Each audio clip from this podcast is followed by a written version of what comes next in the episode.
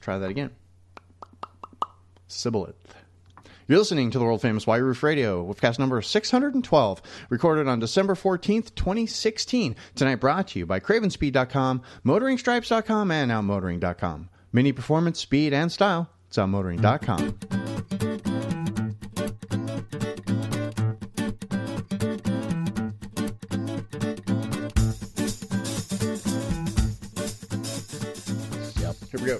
Hey, everybody, it's DB in Arizona bringing you uh, one more episode of the world famous White Roof Radio to close out 2016. We're not stopping. We're just gonna making the last one the last one of the year. Uh, we're going to talk about Mini Cooper stuff for you. Get a whole crew on tonight. Uh, joining us this week, as always, my good friend Todd Pearson, motoringstripes.com. Todd, say hi. I'm uh, I'm here. I'm gonna I'm I'm ready at the cough button because I'm uh, sporting a cold tonight. Yeah, that's not cool. Uh, drinking the whiskey, I hope, to kind of gargle No, I'm actually not because I'm taking cold medication and those just don't mix. well, it makes it a little bit more fun. I thought Or that's. it makes your liver blow out. really Oh, I'm, okay. Yeah, you Uh, don't that. DB, I don't like this new Todd. Let's trade him in for another Todd. and and that of course is a special treat tonight. We get Mr. Gabe Bridger from motoringfile.com joining us uh, because he was at the LA Auto Show. We're going to get his take on the Countryman and other things that he spouts off about, and he promised me no f bombs. Uh, Alex is here as well. Alex, say hi. Yeah, I mean, uh, Gabe is right. Like they totally ruined the Todd, so I want the old Todd back. Drives much better, you know, the talks new- much better. This is the new premium Todd with uh, you know Hydraulic steering with electric steering. What kind of hipster malarkey is that? This new Todd. I don't know if I like this one. and there's our show title. And then joining us also as a special treat from uh, Ride Bikes Radio is our good friend Brian Dallas. I like the uh, the sultry, gravelly voice of Todd Pearson tonight. I give him a fair fight. I should just start a Slack channel called Show Titles. It's, Just pull from Cash. Todd. Yeah, it is. I heard. I heard you shot a man in Reno once. just to watch him die. Ooh. just to watch him die.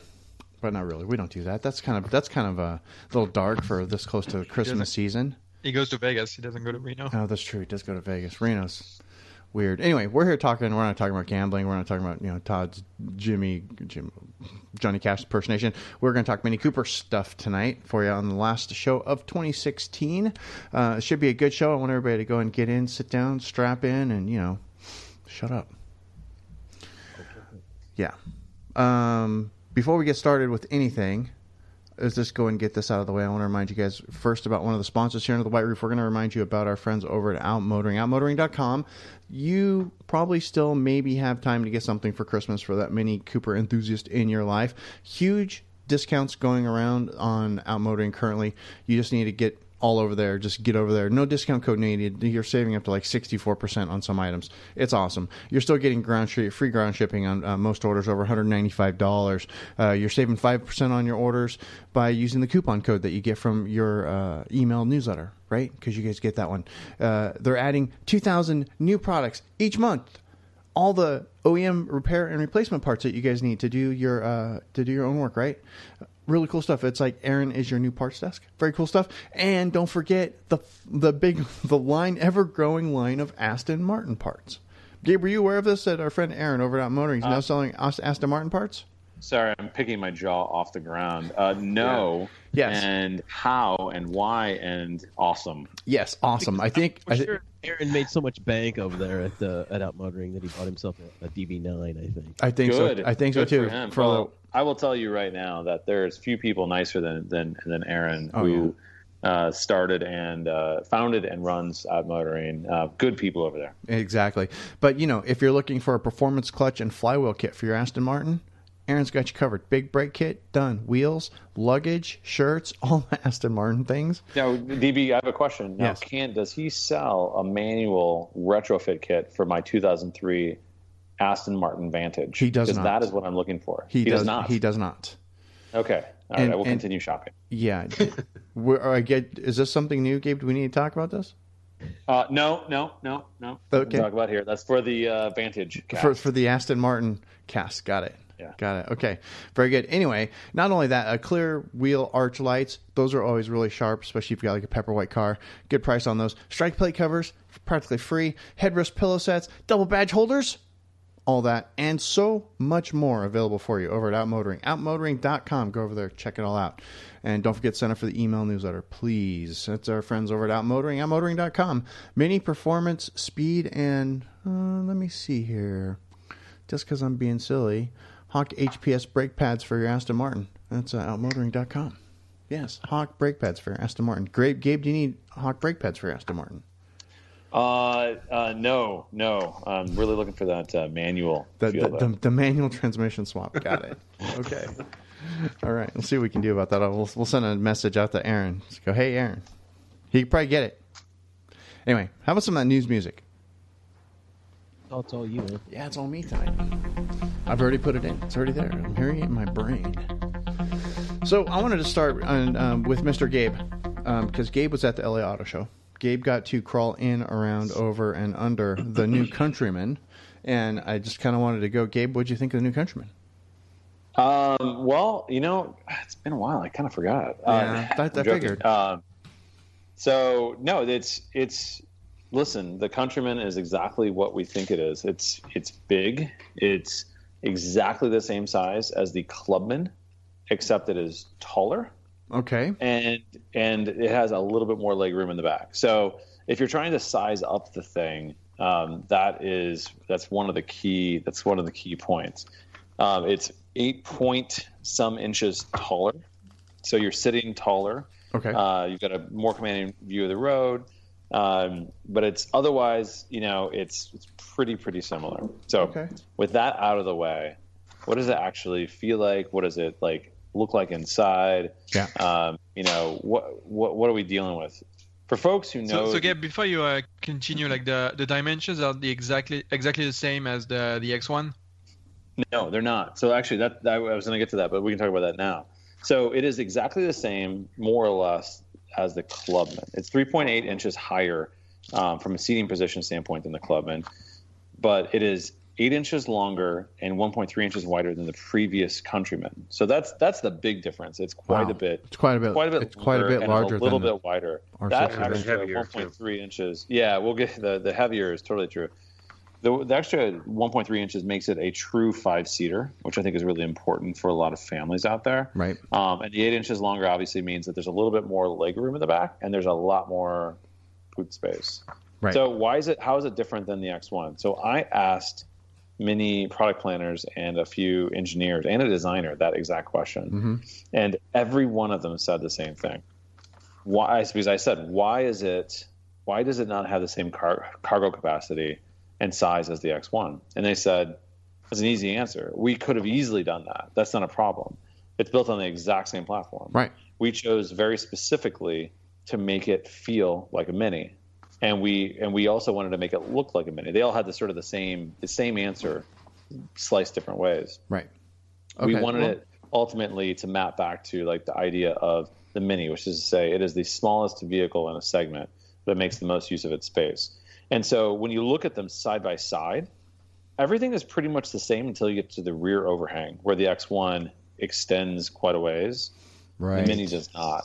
And and one of the, at one point later in the evening, um, somebody who will remain nameless just basically said, "Listen, if we would have made it identical in proportion, it would have looked stupid. It would have looked would never have looked like a Mini."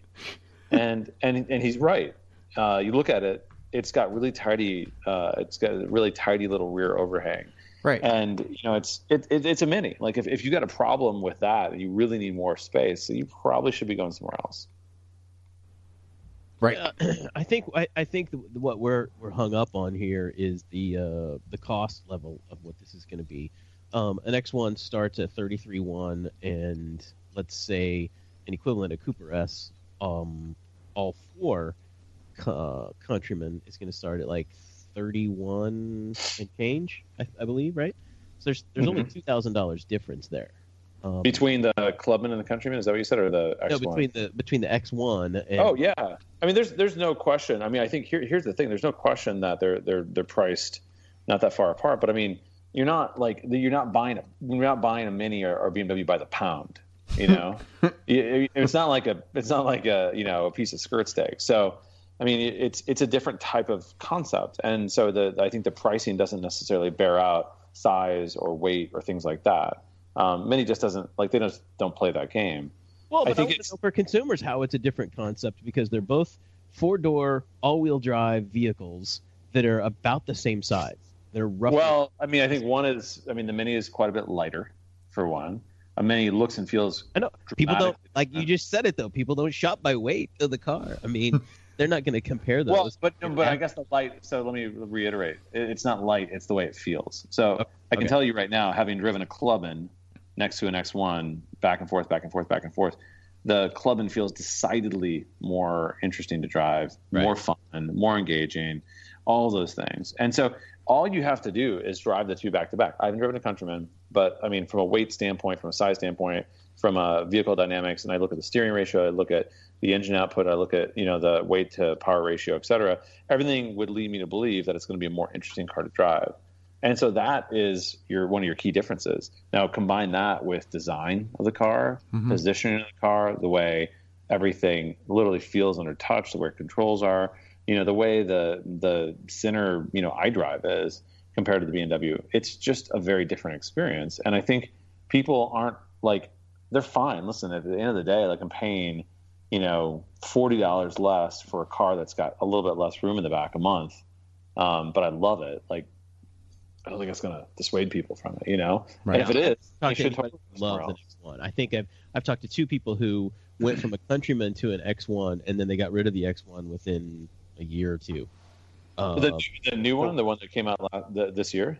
no, the the first X1 that came. out. Oh, so the first one I love. The first one I think is is going to be one of the best used cars for the past from the past 20 years. From my, I mean, it's the last, uh, you know, it's the last real steering rack from BMW, the all-wheel drive four cylinder. It's got all the best from an electronic standpoint um, of a modern BMW with all the best of sort of the previous generation E93 series. It's a great car to drive. The new one is a different story. It's mini based hmm um, but it doesn't have the fun of a mini, you know. So it, it ends up feeling like a little bit of a, a car with an identity crisis. Yeah, it doesn't It's- have it's- this, it it- doesn't have the as nice a design as the Mini either. I'm looking, I'm just looking at the a picture of an X1 from you know BMWUSA.com and comparing that to like a, a picture of the Countryman. I think the Countryman's better looking Oh, it absolutely is better. Yeah, I would agree. because I think the So BM I think- I think the X1's got the JCW engine in it though. So yeah, it's got Well, that, but it's it's also, got the it Mazda also- hood. It's got that really long nose that the Japanese cars are doing lately, right?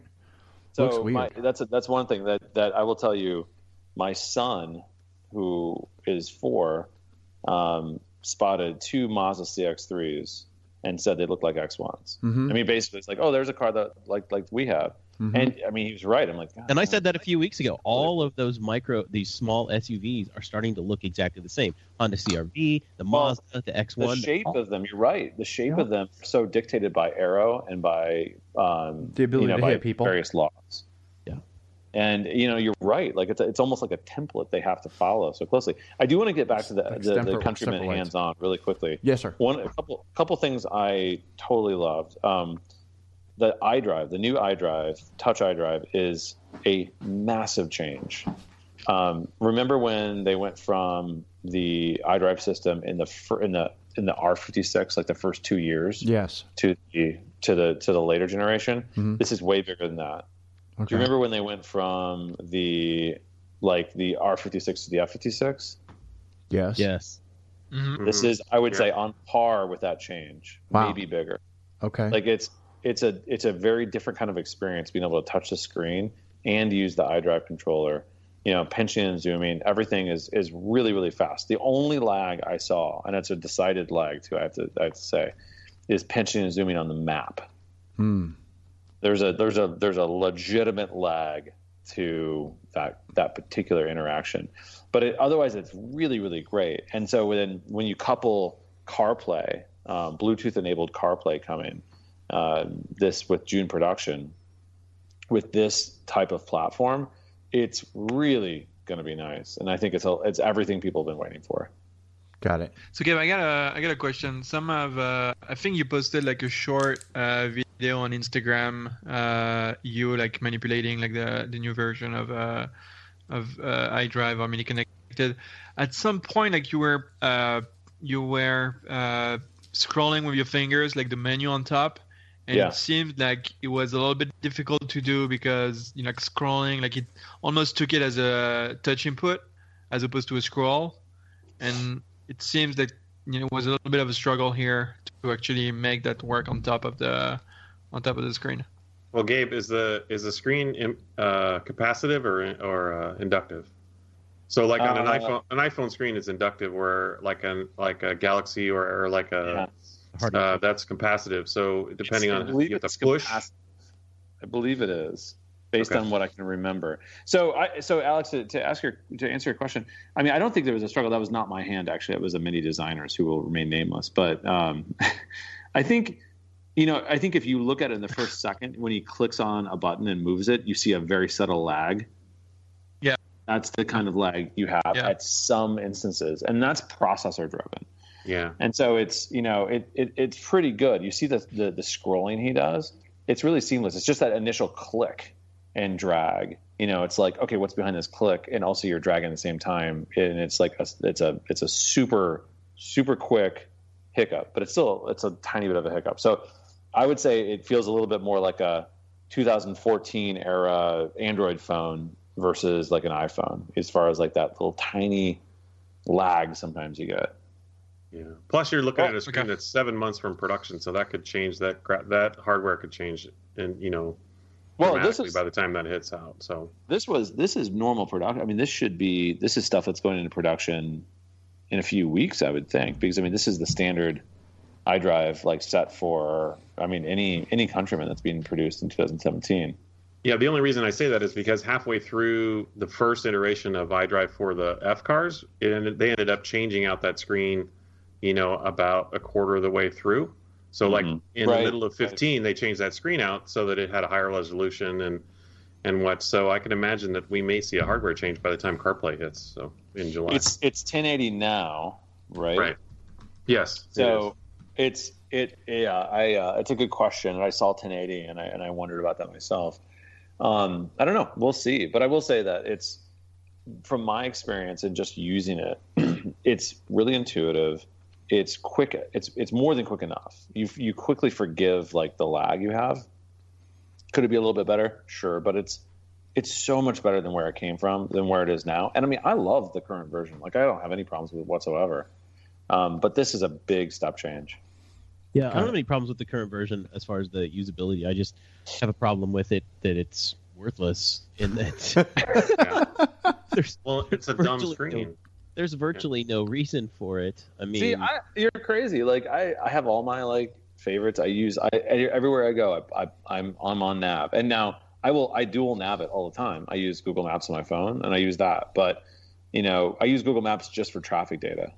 Yeah. You know, that's all. I, that's all I use it for. Other, everything else is like I'm using for waypoints and like have you know. traffic data. Traffic data is built into. Yeah, the traffic data is built into the, It's on. the into the iDrive system. At least it is on the five you series in my house. You guys don't. You guys don't. You, you don't hit it hard enough to to see the. Uh... So here's the problem with traffic data. It, it only works. It's, it's uh, it's I'd say it's about eighty percent as good as Google Maps on the highway, and it's about ten percent Hmm. as good of, as as Google Maps on city streets, Hmm. on like really congested city streets. It doesn't have the data. We found Google it to be does. very. In fact, it has no data often nice. Outside I- of I was main, main surprised. streets or, or highways. I was surprised because using it here in Kansas City, I would think Kansas City is a smaller city, not as big as Chicago, and and should, you know, probably have less data anyway available to it. But we found, you know, when we used it in the uh, in the, our um, F56 2014 when we had it, it was very effective at rerouting us when there was an issue that we couldn't even see. That we couldn't even see. But but that's normal. But it's it's it's almost always wrong in a place like Chicago, which is so congested because Yeah. Right. it's like Google is not. It's not just a step ahead. It's, It's- like multiple steps. I mean, I can tell you right now, like there are days when I look at you know my my traffic situation, and and there's a half an hour difference between the two. yeah. Yeah. And and and almost every time, every time, the mini will be like, well, why don't you just go down these side streets? Right. You know, it'll save you 40 minutes. Well, see, the I think Google's the like, problem don't even try those because it's not. It's actually not uh, getting any data around those streets that Google is. Yeah, so I think what the problem is is that the the iDrive system is still. I'm just going to use the, the word "old" for lack of a better term, in that it is still trying to get you from point A to point B in the shortest route possible. It's basically still trying to draw that straight line, like the old school Well, navs used to well, do. I've been it- I've been playing with it here in Phoenix. No. Here in Phoenix, the iDrive in the five series in my house draws a straight line, and that's how it brings you home. It doesn't. there's three ways. and change 'cause- it in your settings. I you can tell yeah, it there's.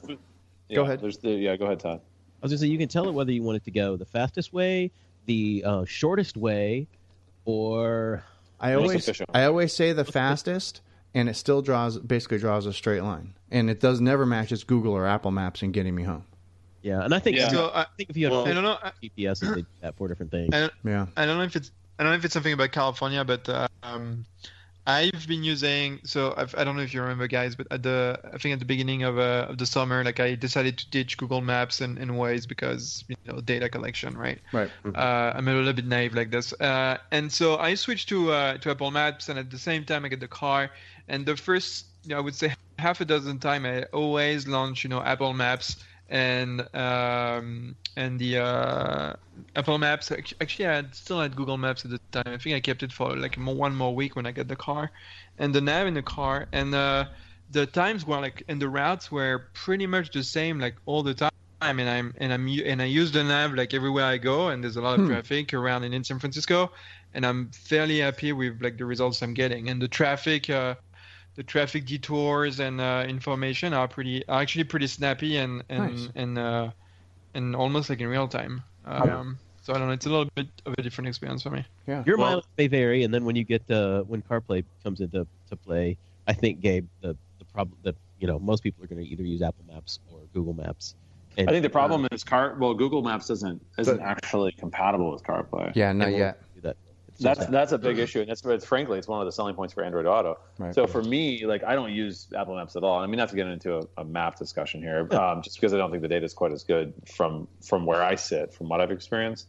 Um, but I do want to get back to the Countryman very briefly. There's there's a couple of things that I think are standouts to it. Go. Uh, so number one, the um, the rear, I think it's called the picnic table or the picnic. Oh, Whatever. bench. So the the, The little Picnic uh, bench. bench that is Yeah. dumb. So somebody No, Todd awesome. Todd you should have came up with this. So awesome. Todd should have came up with this because all it is No, it's a piece can't. of foam hanging off the No, back of the car.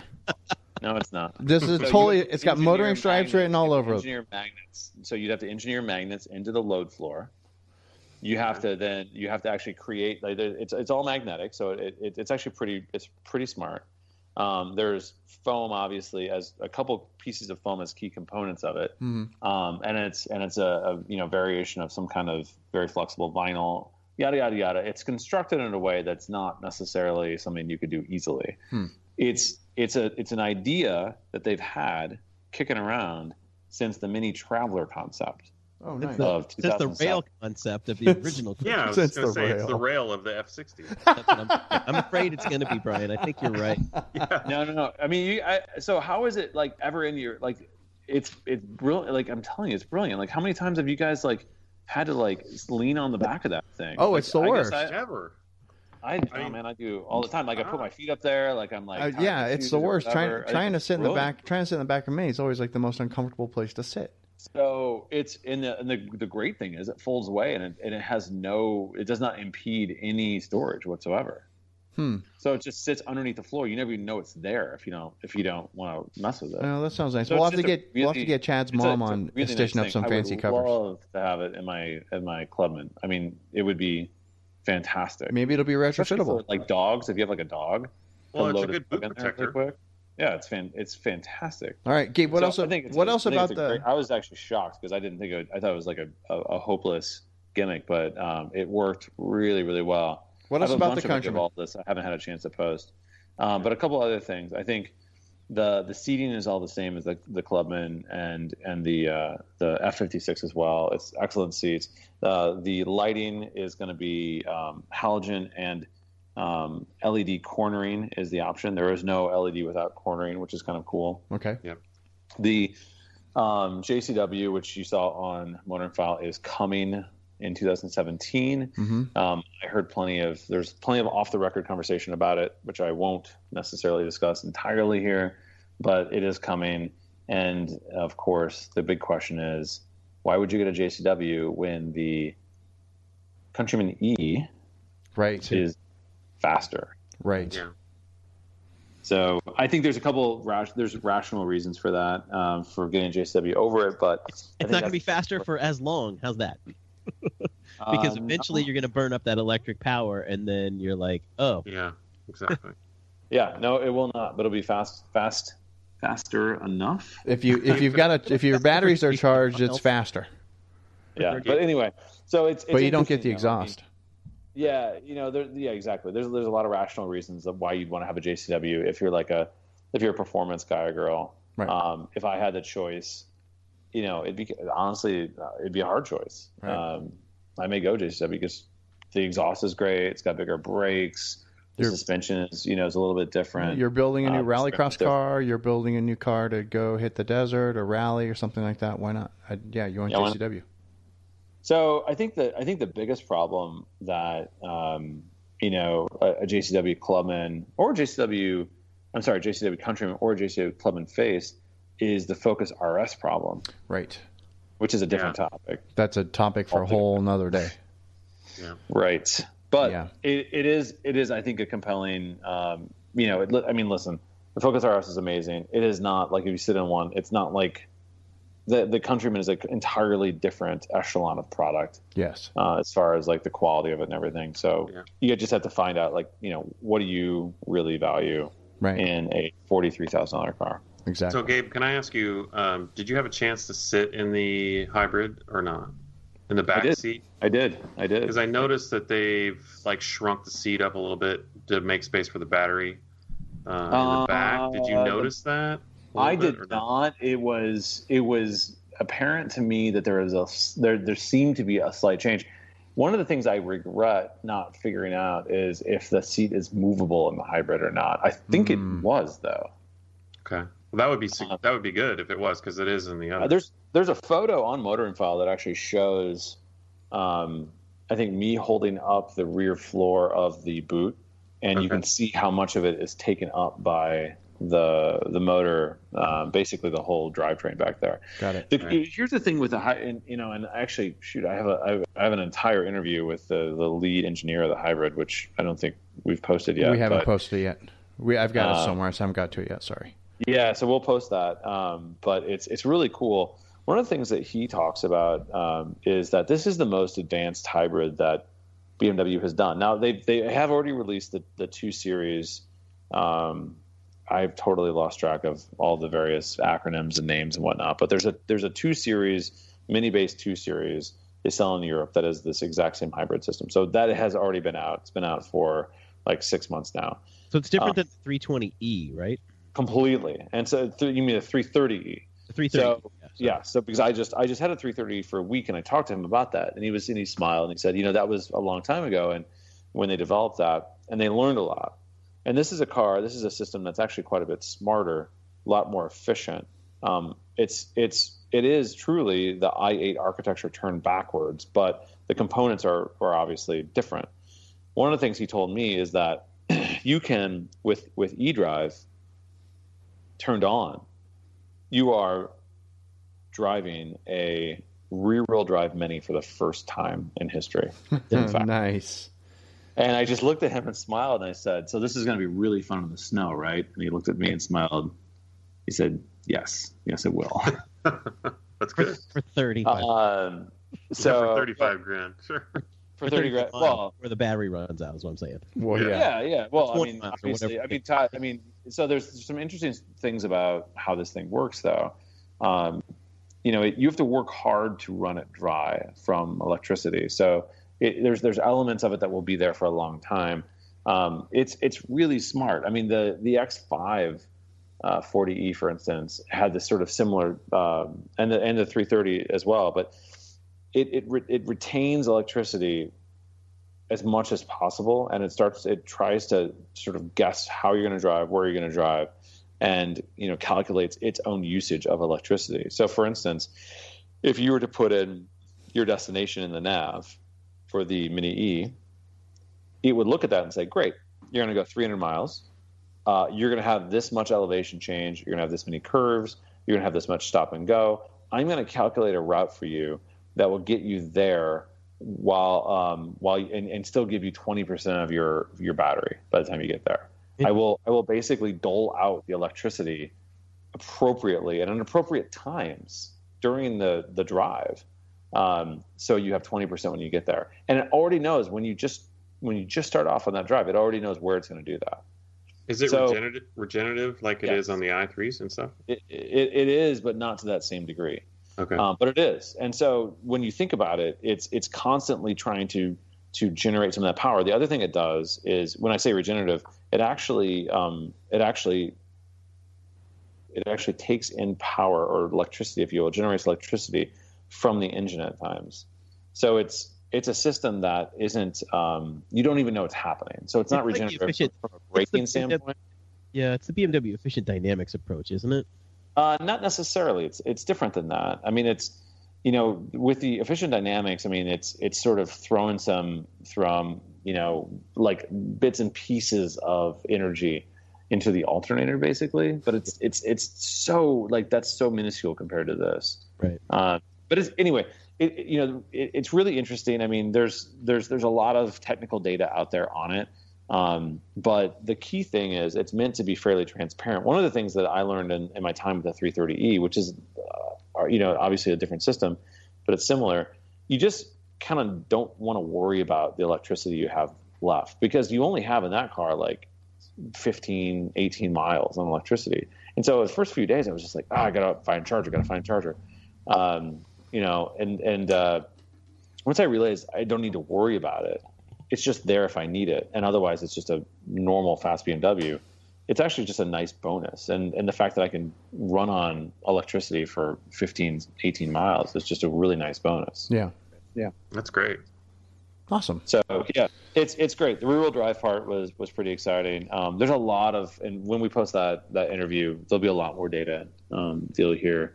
But it's uh it's it's really really cool. I'm fascinated to see what the take rate is going to be on this car. Mm-hmm. It will not be cheap, um, but there will be incentives that will offset some of that. We need to go back and talk about it because the the prices were released on this, and Yep. I don't know if we've even mentioned this on the shows yet, but you can go back to one Okay. file and look at the uh, the pricing. And my attitude here's my prediction. I'll make it publicly on the show here. Oh, here we go. Is that the Cooper All Four is going to be the best selling in this line because Oh, yeah. of the cost point, and people are going to say, "Hey, it drives okay. It get it has all four. You know, I can load the tech up on it and not be a fifty thousand dollar car." Wait wait till wait till the upgraded engine hits. Yeah, well, see, then then there's that. It's so I, I think between the Cooper All Four and you know the uh, the hybrid, plug-in hybrid, and it's going to be a little more expensive, but hopefully there's some incentives still with that, as there are with you know plug-in cars. Yeah, there there definitely will be, and uh, obviously that's dependent on where you live. But um, I think Mini is counting on that as being uh, a, a sales driver. Well, and those those expire if I'm not uh, wrong at the end of 2018. Well, it's state by state, so it, it really depends where you live. I know, and that's what that, that's the thing. Tesla was trying to get all their Model Threes delivered before those expired, so people could take advantage of them. That was kind of the whole push to get these, you know, get those done. But anyway, that's beside the point. Um, here's something to think about, and this is, just brings us back to CarPlay. Is we have learned that this is going to be available on uh, cars that are built from what June of 2017 and after. Yes. Mhm. Is that right? Mhm. So Yeah. um, that means if you're buying either a Clubman, uh, like a JCW Clubman, which is going to have this upgraded touchscreen system in it if you get navigation, or if you buy one of the early Countrymans, they are not going to be CarPlay compatible. That's Probably, right. Probably ever. We won't confirm that. For That's sure. I, I was I was told That's more true. or less that's true. Yeah. So, and uh, hey, it, it that might be something that pulls people back. It might not. I don't. Wait, but wait, but can I ask a question? Mhm. When has that ever not been true? You know, That's like true. when have we ever been able to, to retrofit something from BMW Mini? Like it, Never. it just it's Uh, never well, xenon headlamps. So a, a Xenon, yeah. mechanical thing, like a, an Yeah. actual mechanical. Yeah, That's I mean, true. sure, but like otherwise, it just doesn't happen. There, there's just there's no precedent for Right. it. yeah. Yeah. Which kind of sucks. It does kind It of does suck. suck. because cars It last totally a whole lot longer than they used to, and people are driving their minis for seven, eight, nine, ten years. I mean, even DB, you're driving around in a 2009. That thing's going to be eight years old, right? 2008. It's coming up on eight years old. Yeah. Yeah. So that thing's eight years, almost nine years old, Yeah. and it's still a decent car. But you know, there's there's stuff you'd like to have that you'll never be able to add to that. Car. Yeah. And that's, Exactly. I mean, that's I, I can because me. it's out of it's out of yeah. I can change the stereo and put in new tech because there's faceplate replacements type thing. But yeah. But some for somebody like me, for example, who just got my car in March. Yeah, it'd be nice to be able to add CarPlay from the factory. yeah, that's not going to happen. Not going to happen. happen. I can't even add it in my 15. So I mean, it's not going to happen either. Yeah, it sucks to be you guys, man. Should have waited. Well, and it's it's weird because uh, we're also told that this this CarPlay is going to be limited to just the navigation system, where in the. BMWs it is not because BMWs offer it on every one of their models, That's that's not true. Only that's only in the United States.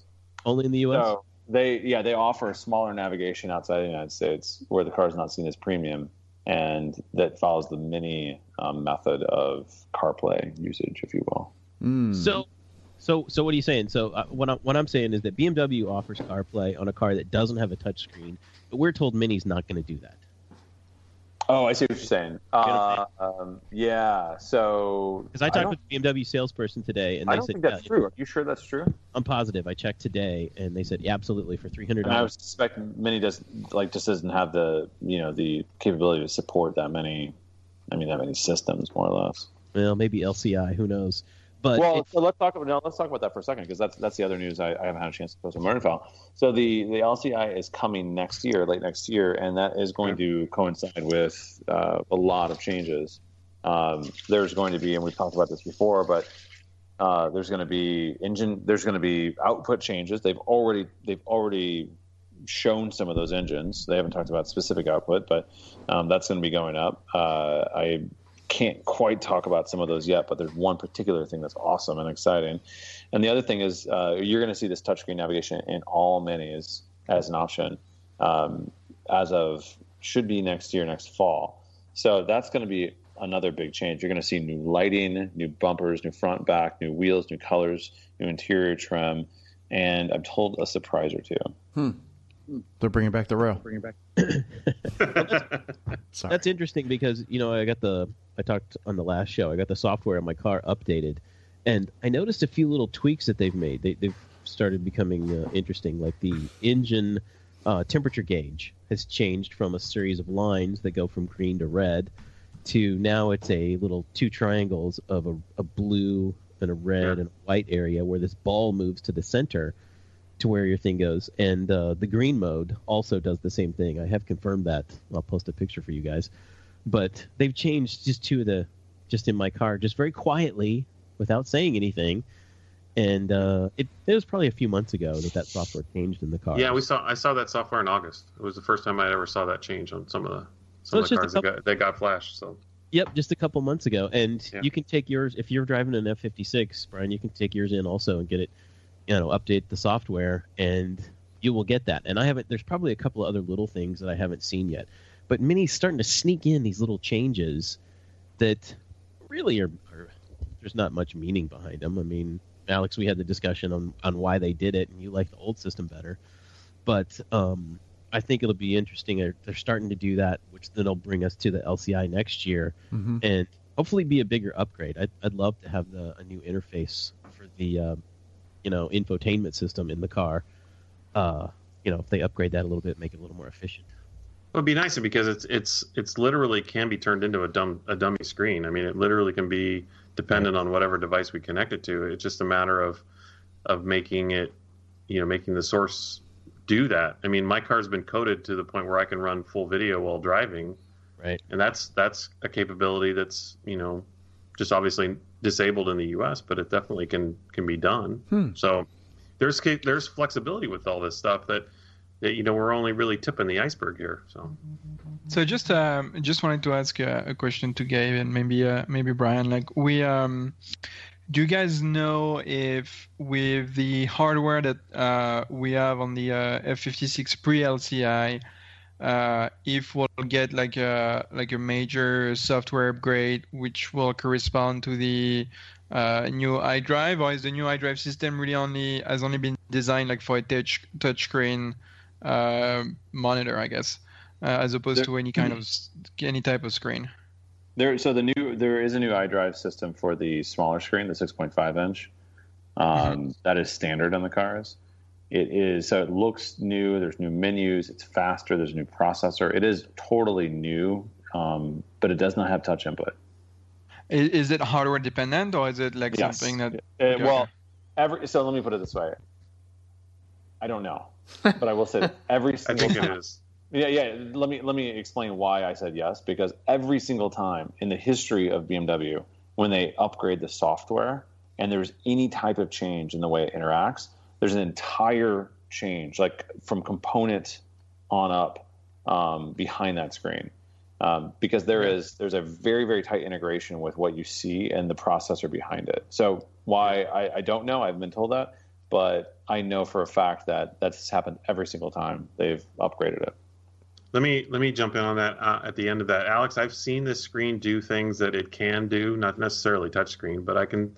I've seen it have the capability of being able to have a complete menu refresh where it, it actually has a, a better aesthetic look to it. Um, but I don't know whether or not that's that's ever going to happen. Um, I think to a certain extent it's going to be hardware dependent too. The, acce- Yeah, yeah, it's processor for sure, and the excel, the graphics accelerator. So. it's very it's very interesting because when you think of it, it's almost like uh, every time you know a Google or Apple releases a new OS, you would have, you, you would need to get a new phone. It's Yeah. it's it's it's like it's it's a bit weird. Like in 2016, that it's still the case. Here's where Yeah. I think it would be the driving force, and we were told this uh, a couple of years ago, is that Alex, your and my car, and Brian, yours too, all of the uh, all of the information that's in there, the interfaces and the logos and everything, we're in the old um, design aesthetic for Mini. We've got the old Mini logo, like the old Mini logo Yeah. comes up when we turn the car on. All of the things are black, white text on black, and it's the old style and I think that Oh. more than anything would be what's pushing Mini to upgrade because they want the whole new, you know, uh, um, Design language. yeah, the, Yeah, design. language. the new design language to change. And I would think if it, you know, they would be pushing toward that. We were told that the the Mini connected system was going to be one of the first things that got it, and it still hasn't. To this day, you buy a, a Mini and it still looks like it's got the old Mini logo on there. Mhm. I think that's a little odd. Are you talking about the old Mini logo, Ted? I missed that. Yes, yes, and then Yeah, yeah. So that's not. It was not coming. Um, I believe the LCI may be the first thing, first time we see it. Um, they're they're anywhere from like their software is so decoupled from. I mean, it's a long story, but the, they're they're they're way far out as far as software. And I know it sounds insane, but they're just not integrated as a company enough to be able to make that switch, which is also I know insane. Um, but I asked that a couple years ago, or about a year ago, and they said, yeah, it's going to be a couple years till we see it. Wow. Which is amazing. We're in the fourth model year of this F generation when it was going to be everything was going to be rebranded. The Well, it was rebranded last last year though. It was just it was just last July when they but launched it was it. it was announced in 2014. No, no, no. It was it was an I saw the press release. It was announced in 15 of June. Oh, well, I would let's say it was publicly announced then. I saw the internal announcement uh, in 2014. I mean, they were going to be changing it, but it was like it was. You know, I think it's it's just a it's just a slow moving company when it comes to like you know hardware to software and everything else. yeah. Well, it's the brand identity. I think is what I'm I'm, I'm mostly. You know. Yeah, I, I agree with you. It shouldn't take that long. I totally agree. Yeah, there's no reason it should take that long to pop a new logo in and, and do this. They should be able to say everywhere that appears, and it's very Boom, change it. yeah, it's very important to them. And working with uh, Mini Takes the States folks last year, um, I, I did some graphical work for them, and they're like, "Hey, we need a picture of a Mini here," and I did it, and the Mini had the the Wings logo, the old Wings logo on it, where it is, where like the badge is on the front of the car. And they asked me specifically, they're like, "Can you change that?" And I said, "No." I said, "One, no, I'm not going to change it because the new F56 has that exact same logo still on it." So I fought for it and won. I said, I'm I'm not going to do the work to change that out because it's going to look stupid. It's a Well, know, here here's one for you, Todd. Here's Yeah. a here's a document dated on 12/6 of 16 that still has the old logo on it, yeah. and it's the ordering guide for the F50 for the F60. So it, it seems a little disjointed. Like, yeah. Yeah, Anyway, So- stuff the public is going to see. I think it would be more important to them, and and that's why I think the LCI, at least Alex, I'm hopeful that we'll get a new interface of some sort, um, with our many connected systems in our cars now. I hope so. Yeah, I'm not. I'm not holding my uh, hopes up to be to be frank. Uh, Gab, any anything that you like less about the Countryman? You know, not, I mean, I know you haven't dri- driven it yet, Yeah, but yeah, uh, no, is I there mean, I'll anything tell you like you- less? Uh, less than the previous, or less than like the Clubman. No, in, in yeah, maybe less than uh, something that you expected or something that you saw and you were kind of disappointed I mean- not. I don't know. You know, I'll just say, like, I, I mean, I continue to believe the Clubman is a superior vehicle, and I, unless you need the ride height, I don't know why you would get a Countryman over a Clubman. I'll just say that. I mean, it, it's it's it's heavier, with the same uh, interior dimensions, less performance, less efficiency, higher center of gravity, more cost. So Okay, Americans want bigger. They want Wow. bigger. They want taller, and this, so this, therefore, this is bigger. It's Uh, taller. the uh, average American's not buying a Mini. People who buy Minis, you know, are a little different. Average So Americans my- buying the new yeah, uh, Chevy so, like, my, my opinion is that it's it's you know it's it's basically a Clubman that's been been you know that's been raised and it's heavier. Uh, it's got a couple nice features which I really like, but for me it doesn't it, it doesn't sort it doesn't totally compute. Now that said, like if I um, if I actually lived you know down a dirt road or there's some semblance of like activity that required me to traverse something you know on a daily basis which people do like that's a that's a totally like legitimate concern then a countryman does make a lot more sense. If you like the look totally cool then get a countryman. Like you know i think you just need to have a real reason for it um, and it could be totally emotional and i wouldn't hold it against you it, but if you don't if you don't have a real reason for it then i would totally encourage you to look at a, a clubman because i think it's a better buy now i will say this the clubman the new i'm sorry the new countryman is a much better countryman than the old one um, from a quality standpoint, from a feature standpoint. So anybody who was a fan of the previous one should love this new one. Mhm. Okay. I agree. Mhm. Uh, one other thing I wanted to follow up really quick. Uh, so the difference between the F54 uh, head unit to the new one. So the high head unit or the head unit high two is the is the one that's going into the Countryman. It's a 1280 by 480 screen resolution on that screen, Okay. touch screen, and then the six and a half is 800 by 480. So a, a little bit of a bump up from the F54. Got well, it. and we're getting that display. That, that excuse me, that newer display is coming in the uh, JCW Clubmans, which That's are right. You're right, hitting Todd. stores right now. So that's the first car we're going to see it in, and it's going to be the same thing in the new Countryman. Yeah, we should see our first JCW Clubman at our store probably in the next uh, 10 days. Well, okay. Awesome. Let's move on. Uh, let's discuss briefly sales. Okay.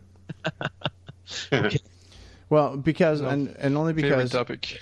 only because that's one of our favorite topics of late, and I'm seeing uh, just glancing through Motoring File, I'm seeing that sales are actually up worldwide. Sales up eight percent for November. Um, sales up in the United States, if I remember correctly. Um, go ahead. Here's here's, here's the thing. Like the, the big news last month was um, the first month in a, in a long time.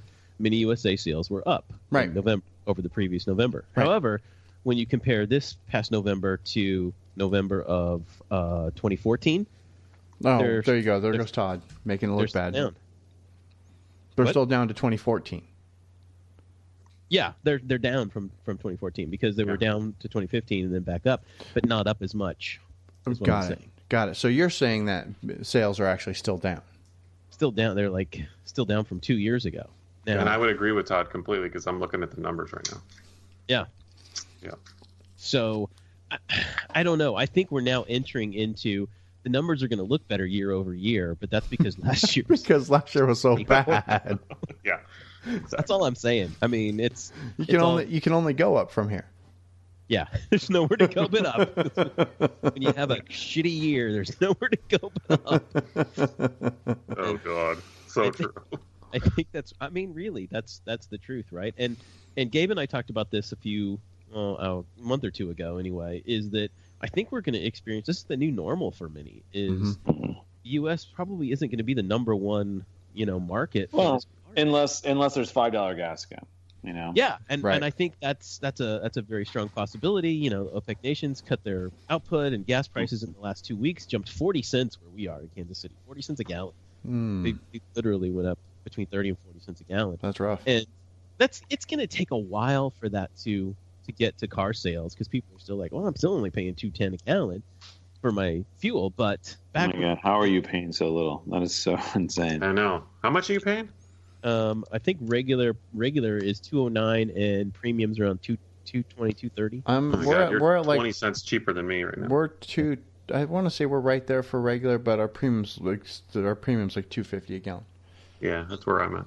What what I found interesting was filling up my car on empty, and I was down to like 10, 11 miles, and I filled it up for less than thirty dollars. Nice. I, so Full so empty. guys, I'm I'm paying about four dollars a gallon. yeah, because you live in a big city. kid. You've got San, Alex. What are you paying for gas? Uh, this Oh, it's weekend I California, paid I paid uh, 309. Wow, at, you're cheaper in uh, Chicago at, right now. Uh, Exxon, so it was Wow. it's pretty Wow. good gas. Yeah. There's a huge disparity in gas prices. Chicago's 50 Chicago cents a gallon in California. Yeah. Yeah, mine's three ninety nine for premium. But Gabe, you're right. I think once once gas gets back to you know four or five dollars a gallon across the country, Mhm. and people are paying that, when you sh- it's it's bound to that that'll help drive sales again. But that's not going to do anything anytime soon. It's going to take Mhm. six months after that happens until small car sales in general start going up because that's Yeah. it's just minis. But it's, it's, like a yeah. There's a there's an inertia to to all sales. I, I I totally agree. Right, and, and still, I think the the big question to be asked, and and I asked this to to somebody today. I'm like, what does mini, what does corporate say about this? The rest of the world, mini sales are up, and they're not funny numbers in the rest of the world. They're Mhm. legitimately up. The U.S. is the only market that is down, and it's down double digits this year. We're going to end the year down ten percent. It's it's you know my guess in December here, uh, for the year Mm-hmm. And that's that's horrible. That, Yeah. that is absolutely horrible compared to the rest of the world, who's going to be up eight percent for the year. Mm-hmm. Right? Yeah. We just you just uh, announced those numbers. Is that so far for the year, mini sales are up eight percent. There. Well, I mean, let- let's put it this way. I mean, Mini is going to have a record year. Yeah, how mean, can how do like we like like in the world they will have a record year. Yeah. so how do we reconcile that in the U.S.? Why? I yeah, guess that's the part that yeah, that's the part that confuses us, Gabe. Is so record year globally, awesome, but in the United States, you know, there's ten percent decline over the last, over the prior year. Yeah, I mean, I think uh, you know, obviously, the mood of the buyer in the United States is very different. Let different. me let me ask this question just from a high just from a, a high perspective is can we look at the number from say four years ago, say another presidential election, and see Yeah. what what we look at as an economy as far as you know purchased items such as cars, and look at people recoiling back. I mean, They're horrible years. It- Election years yeah. are horrible for business in general in the U.S. They're just, the only reason I say that is because we've had we had our biggest biggest month ever the month before the election, the biggest month we've ever had. four. Hmm. Before Weird. Everybody in a big rush to get their car before they 90, vote. 90 cars Wow. uh, in Awesome. October. So, but and then conversely, it flipped in in November. So it, it's it's interesting how you know that number just went from a baseline normal to spike and then back to a baseline normal. Yeah, you know. I, I don't know. It, it's crazy because interest rates are gonna they're they're starting to go up. Mhm. So Yeah. you're gonna see interest rates rise a little bit. They're still it's almost free money though. I mean, you can get a, a car loan for two, three, four Oh percent. Oh god, yeah. You know, it's ridiculous. Um, my first car I bought, I think it was thirteen percent, and that was the going rate back in the in the mid '80s. Right. But um, so don't I don't want to hear anybody complaining about five, six percent or something like that. But No, anyway, it's weird is that there's the incentive programs haven't really changed much since Yeah. even summer. I mean, it's not much different. They're still trying to blow out whatever 16 cl- uh, countrymen we have, Right. and or anybody has, and it's still it's not like Mini's throwing a bunch of money at us trying to get rid of cars. It's still it's still the Right. same. It's just people coming in are much much different. Right, right. I think the the U.S. buying market has changed overall because BMW's not doing well either in the U.S. right now. Well, and I think uh, that's a different story. You know, to that's- some degree. that's think odd that you because say that. Mercedes is doing well. Lexus is doing well. Yeah. Mercedes, uh, BMW's got an, uh, you know an older an older range. The X3 is super long in the tooth, which is, should be you know a, a huge seller for them. Um, you know, I mean, you head over to Bimmerfile to see all the data on that, but you know, there are some cars that are down that are surprising. There are some that are down that are not. There are some that are up that are not. Comparatively speaking, then you could say that the Countryman is what's dragging mini sales down this year. Is it's just got so old that So You know. I think it, that's actually, and I mean, I, Brian, I'd, I'd love to hear your take on this. That's been one of my hypotheses. It's sort of masked a little bit because there's such a tendency right now for folks to buy the bigger car Yeah. Mhm. um, that it's actually masking what I think is a big downturn for Countryman sales. Because I believe if the Countryman, the new Countryman, was there and available, that car would be selling like crazy. And right now, it's just selling good. We have 15 people on the waiting list for the new car right now. Wow. Yeah, there Okay. you go. I Yeah. also predicted that next year that 80% of minis sold in 2017, 80% plus, will have Four-door. four doors. Yep. Well, that's already the number. You know, like I what I put up in the Slack today. That's exactly what that reflected, Todd. Yeah, it exactly. was six, so far for, year on year. Um, this year I did the math. It was 64 percent. We're at 64 percent of minis sold in the U.S. this year have had four doors. So it's interesting. I mean, in in a in a, a more urban environment, I wonder. I mean, I know that number changes. I'd love to know what that number is, um, because I mean, there's there's still a ton of of two doors being sold, like in places like Ch- Chicago, New York, maybe San Francisco. But it totally makes sense though. Like if you have Yeah. any kind of room, like I mean, I think about it like parking my car in Chicago. I have a Clubman. It, it's a little big. You Yeah. know, I, I, I kind of miss the the two door to be honest with you. Right. Um, so I mean, it's you know, it's it's interesting. I think most people though, if they can afford the four door, they go for the four door. Yeah. Well, That's and, always the philosophy. and for reference, the previous year uh, in uh, 2015, four door minis sold were uh, 52 percent, and it's gone to 64 percent this year so far. Uh, it might tip the scales with December numbers. So just to see that trend going, I think we're going to jump from 65 to, to 80 percent of, of cars sold next year. Well, we're going to add another four door when we add next year. So I mean, we Right. we when we added the F fifty four, we added another a whole other audience to our to our. Yeah, Our my thing, point is that my point is that the, the hardtop, the, the beloved two door hardtop that we have, is going to uh, drop down to you know 10 to 20 percent of minis sold in the U.S. are going to be the Yeah, I agree with that. The And then, to get plus, that's the only car uh, that we don't have an incentive on right now, too. You know that. Yeah. So Yeah. to Gabe's point, like in a in, urban, in an urban area like uh, San Francisco, I see mostly, I would say maybe uh, it's gonna be 60% of the mini IC, 60 70% of the mini IC are um, R56s. Uh, then close second is the the R60 Countryman, uh, and then after that um, the F56, uh, the four door. I see a couple of them, but uh, I guess I see as many four doors as as I see uh, Clubmans. Yeah. Which is not which is not so many. So uh, it's uh, also California is a little bit different. You know, people tend to keep their cars like a little bit longer because the weather is uh, you know easy on cars. Yeah. Uh, so I think it's expected that you would see so many uh, R56s on the streets. Yeah, that's Well- what Alex. I'm seeing the same thing. I see a lot of R56s, although I do see a lot of F56 two doors. Uh, I see a lot of Countrymen. Don't see hardly any four doors, and I think that's just because people in Arizona have some semblance of taste. That's shocking. Well, I mean, That's honest. Let's be honest. The four door hardtop is ugly.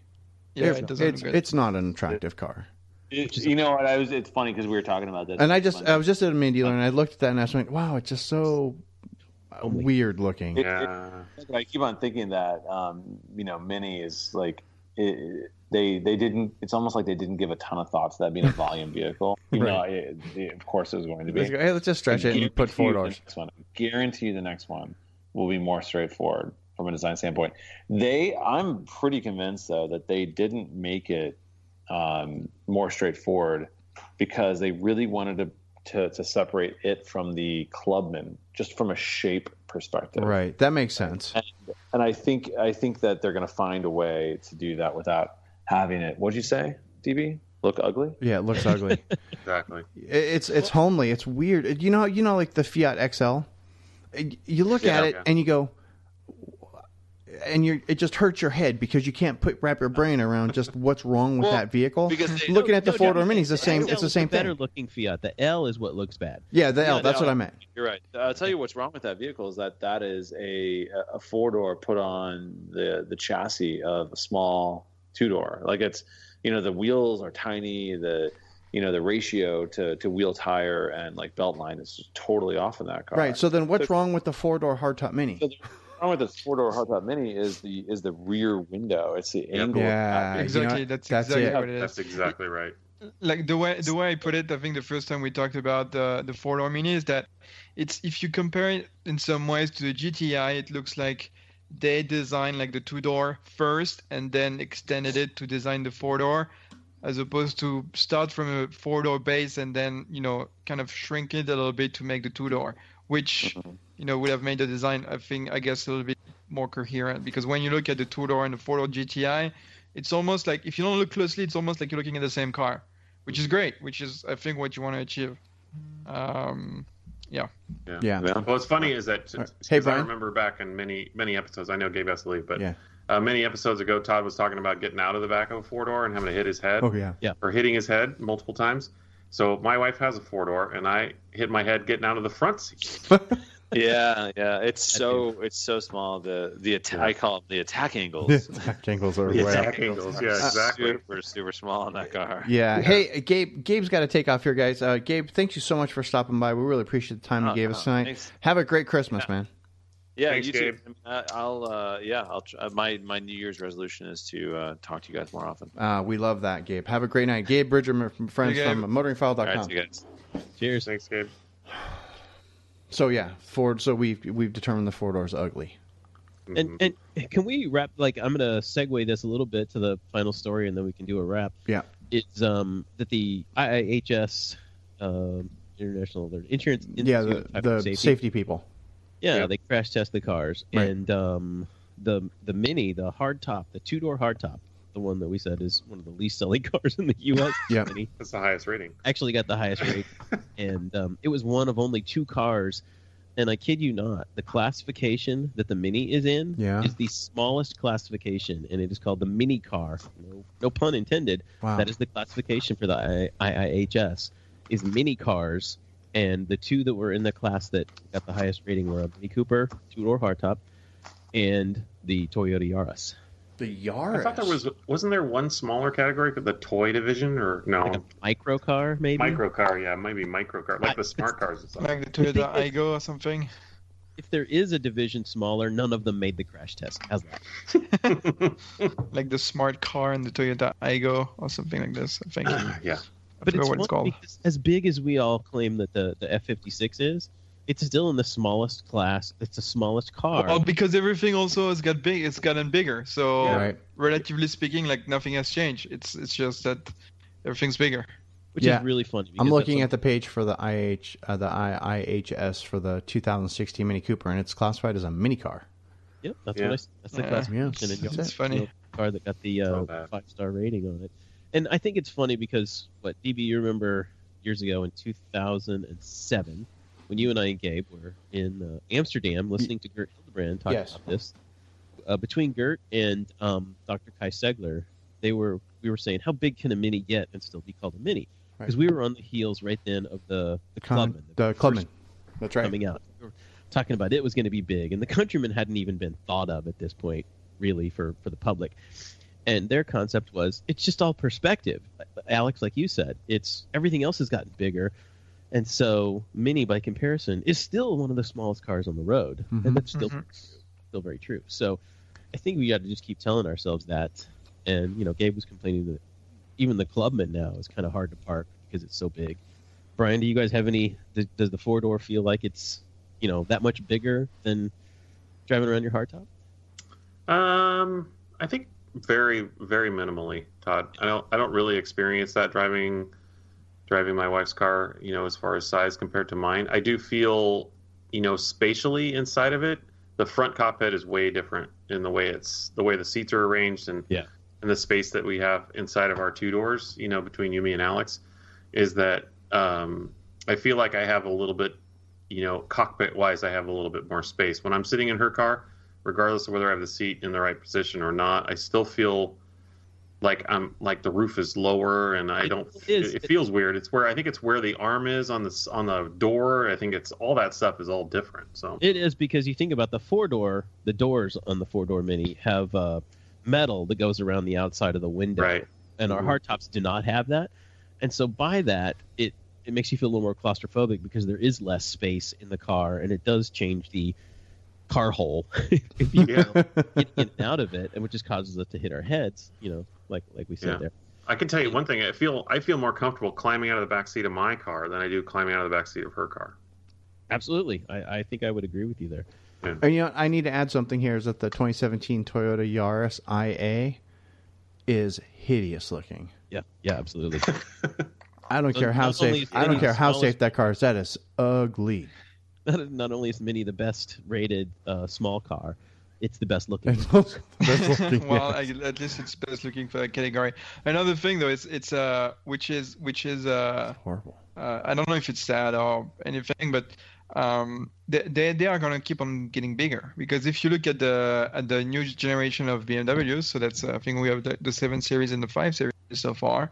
Uh, they got they, they have gotten bigger than Five the previous generation, and the and the new five series, the 2017 five series, is bigger than the two generations ago seven series or three generations ago seven series.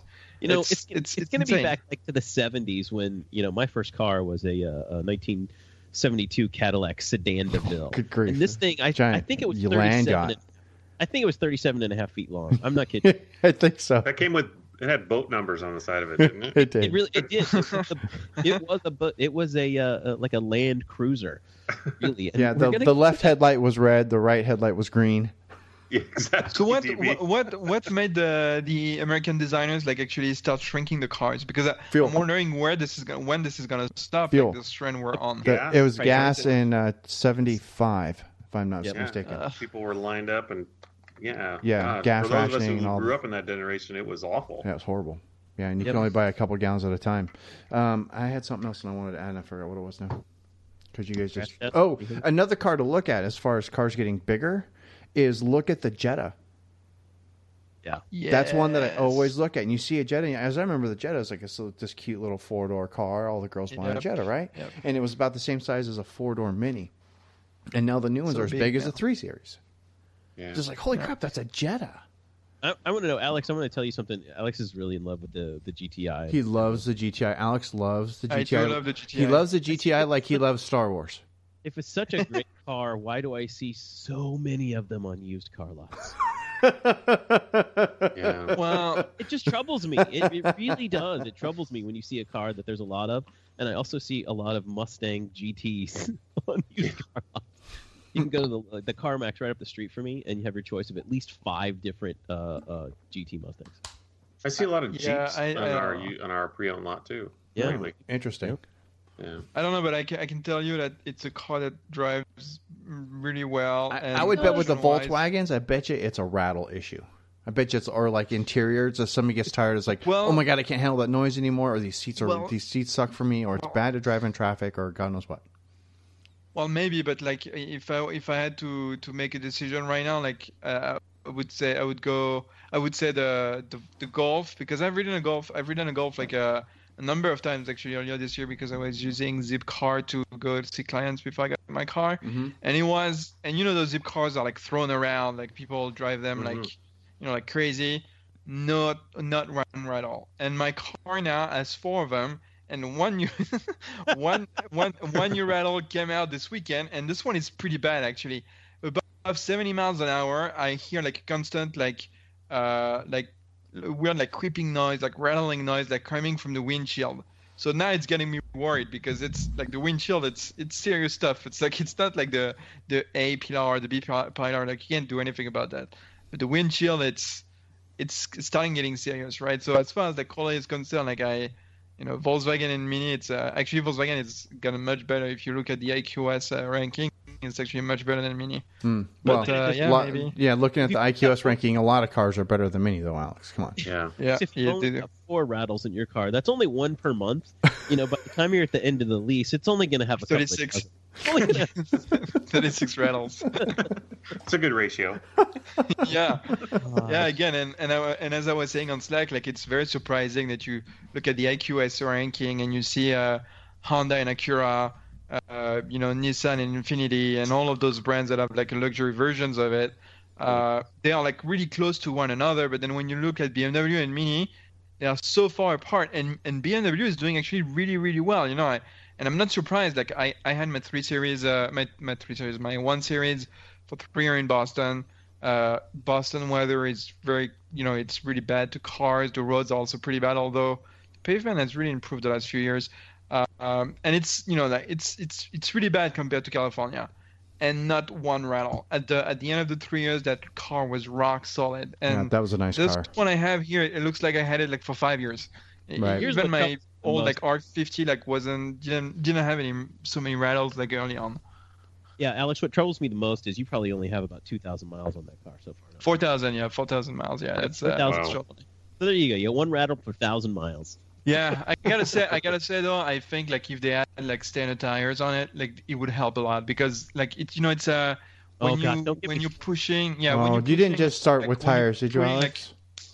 Yeah. Some something so so uh rigid against like the pavement like this and you know the suspension all that like it's it's like it's hard on the car. Like it's not easy. And and you Right. can feel that when you drive like a rental car like it's really smooth. And even on, on like pretty poor road pretty poor pavement it's still like much smoother than, uh, than me. And it's uh like for the JCW especially for the JCW I don't understand why they don't offer that option. Like it's uh it should be it should be the default frankly Oh, you can get non-run flats. It is an option. It's a no-cost option on the. yeah but you cannot get the 18 inch uh, wheels if you get the non-run flat That's correct. Yeah. Because they don't want to pay the price for 18 inches. Exactly. Yeah, I would pay for it. Honestly, I would pay for it. If they told me like pay hundred bucks to get like non non run flight, I would totally get. Yeah, put some Yeah. Michelin pilots, Pilot Sport Pros on there, man. Or you know. Yeah. There you go. Anyway, Yeah, anyway, um, let's remind you guys now is a good time to remind you about one of the other fine sponsors here underneath the white roof. Of course, that's our friends over at Craven Speed, cravenspeed.com. They're up in Brian's neck of the woods, up in the PDX area. One of the OG sponsors here under the white roof and at motoringfile.com. Brand new spiffy website you have to go check out. Make sure you take a second to actually meet the crew, find out everybody who's behind the scenes there at cravenspeed.com, who's putting your stuff in boxes and designing your new products and all that. After you've done that, take a minute, browse around, check out the dipstick, especially if you have a first gen or second generation mini. It's one you can actually read, and it doesn't suck when you take it out if you're driving uh, driving around in R56s like uh, myself. Uh, the platypus license plate mount. Alex, have you gotten yours yet? I have gotten mine, and uh, I uh, need to write a review on it. It was super easy to install. Uh, it's very, I mean, it's very well made. Like it's, it looks like very good material. It's, Excellent. uh, Can't wait. I So- only have good things to say. So we'll we'll talk about that uh, when we regroup after the new year. Can't wait to hear about that. Uh, and of course, the stubby antenna. And if you're rocking the first gen Mini uh, Mini Cooper S and R53, and you're going to do a pulley mod, because if you're going to mod an R53, you're going to do a pulley, you're going to do intake, and you're going to do rear sway bar. The pulley's coming from Craven Speed. So go over there and check all this stuff out. Plus stuff, all you know, T-shirts and things for other cars that you might have in your driveway. Who knows what you're gonna, what treasures await you over at cravenspeed.com. Go over there and check it all out. When you place an order at cravenspeed.com, it's a really cool trick is make sure you mention White Roof Radio when you leave a in the comment section there. That way they know where you're coming from. We really appreciate that. So do they. They, of course, again, being our friends over at Cravenspeed. Cravenspeed.com. Go over there, check them out, if you please. And uh, a shout out to our man Chad, not here tonight because you know he's in crunch modes. We talked about last week, he's finished putting last finishing touches on the new shop for Detroit Tuned. Um, so we hope to have Chad back after the new year as well. Make sure I expect to see lots of photos on Facebook when the new shop opens, um, which should be just next week, I believe. So chop chop, get on it. I can't wait to see the Yes. pictures. It'll be awesome. Really excited for Chad. Uh, does anybody else have anything else?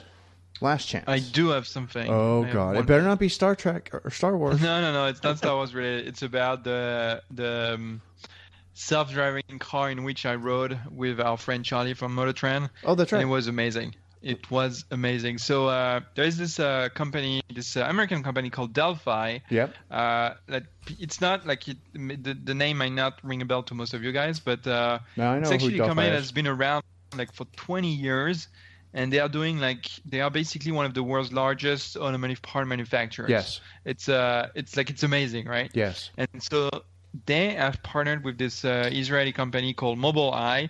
And again, Mobileye, they, they so it's a tech company. They develop vision-based, uh, you know, driver assistance systems, and they're actually like in a lot of cars already today, like the you know some of the backup cameras and all that stuff. So so those two companies combined, they have they made a partnership together. Mhm. Those company combined, like they told us that they pretty much have as clients like the entire automotive markets except two brands uh, and I'm guessing two German brands, you know, because uh, you know Mobileye is an Israeli company. So, anyways, I want to get into this, um, but uh, but um, so so so together for they global together they actually develop a self-driving uh, system Okay. uh, that they put on uh, Audi SQ5 uh, for their you know testing and development, right? And so we were invited along with uh, other member of the automotive press to um, to drive uh, in one of those SQ5 ahead of uh, CES uh, next year. Okay. And so we went on a, I think it was an eight mile or ten mile drive,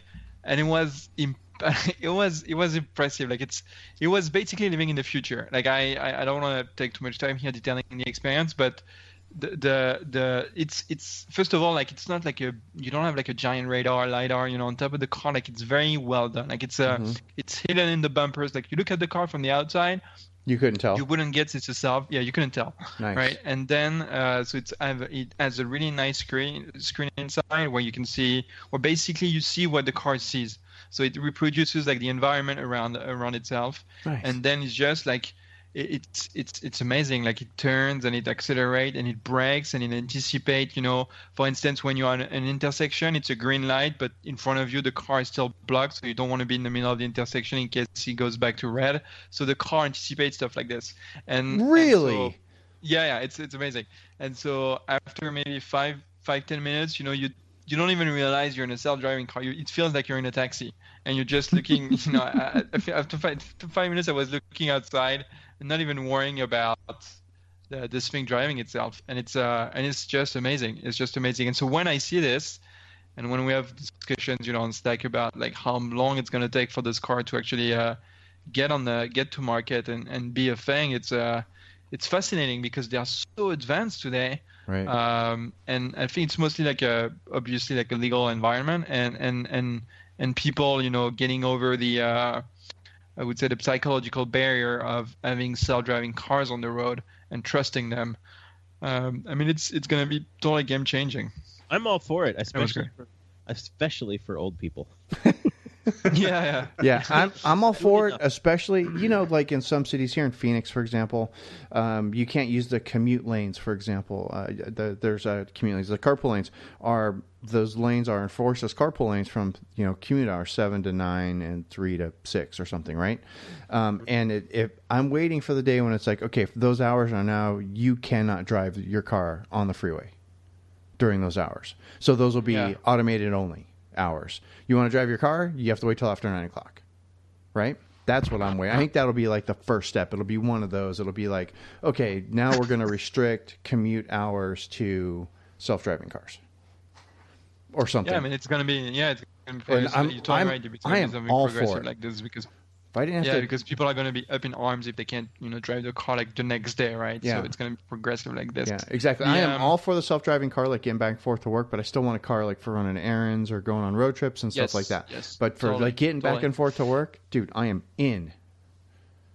and Just so and so one one other thing uh, before I let Todd continue, one of the thing that's very interesting about like the Mobileye like Delphi uh, partnership is that, um, and you look at also what has happened. You know what we read in the news, especially about Apple. You know, kind of people saying, you know, some of the rumors saying that you know they they've given up on actually building the car and I'm mostly focusing on the software. Um, and so for some people that are worried that you know maybe their favorite brands might go away, like I, I don't think like the brands as we know them today are like going anywhere.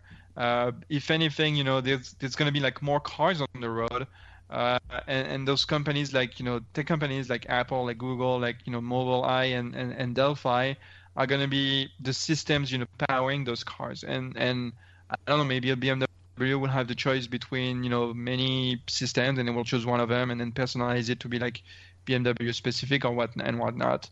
Uh, but I I it's it's funny like except maybe for Tesla. I don't think I don't see like Apple and Google actually building cars themselves. I see them like building the software that you know power power those cars, uh, but not necessarily like the vehicles themselves. Well, and I'll say this, and, and then we can call it, is that already built into the Mini are a couple of systems that are basically automated, and one of those is the self parking system. And I've been in a Mini that's done this a couple of times, and it is absolutely amazing. The only thing you do is control the gas and the brake. That's it. Um, the car parks itself. It can see what's what's there and the space that's there, and it does it. And the other system that's automated in the Mini is the uh, driver assist package with the um, cruise control, the adaptive cruise control, that basically will speed up and slow down for traffic. You know, leave the cruise, con- you know, on. It's as close as we can get to something that's autopilot-like, if you will. Basically, just changing the speed of the car. But I think those are just like the very early stages of seeing it's coming. You know, these things as they become a little more ubiquitous. Now, I'm sure the take rate on the driver assist system on the Mini is so stinking low. I rarely see a car come in with the driver assist package. Hmm. I mean, Ryan, Yeah, you I agree. Yeah, completely It's- agree. there's- One out of 50 cars, maybe, if not more. Right. I mean, like one a month sold. It Yeah. seems like at our dealer, maybe. Yeah. So until people start going, oh, there, I can really have a use for that. Um, it's it's going to be a slow burn to get this, you know, to get the public to accept it because it's already offered in, in some ways, and I just think that there's a lot of bad press from, you know, like Tesla. And the guy wrecked his car because he let let it on autopilot and he was watching, you know, Toy Story or whatever. Right. there, uh, Yeah, yeah.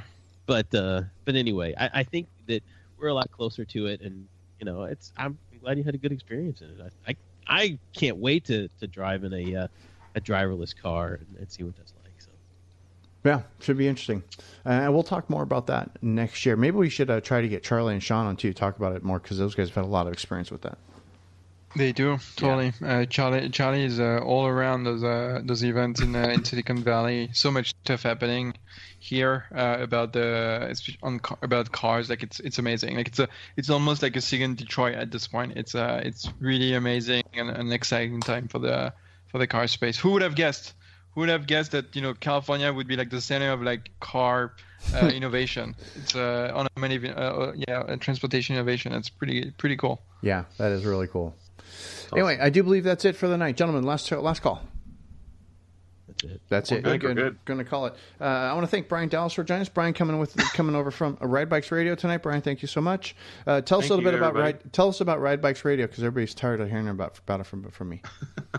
Ride Bikes Radio is an amazing podcast between myself and DB. Uh, we we talk. We are we are the podcast for the common cyclist, for the guy who doesn't race his bike, for the guy who uses it to commute with, who uses it for health reasons, whatever.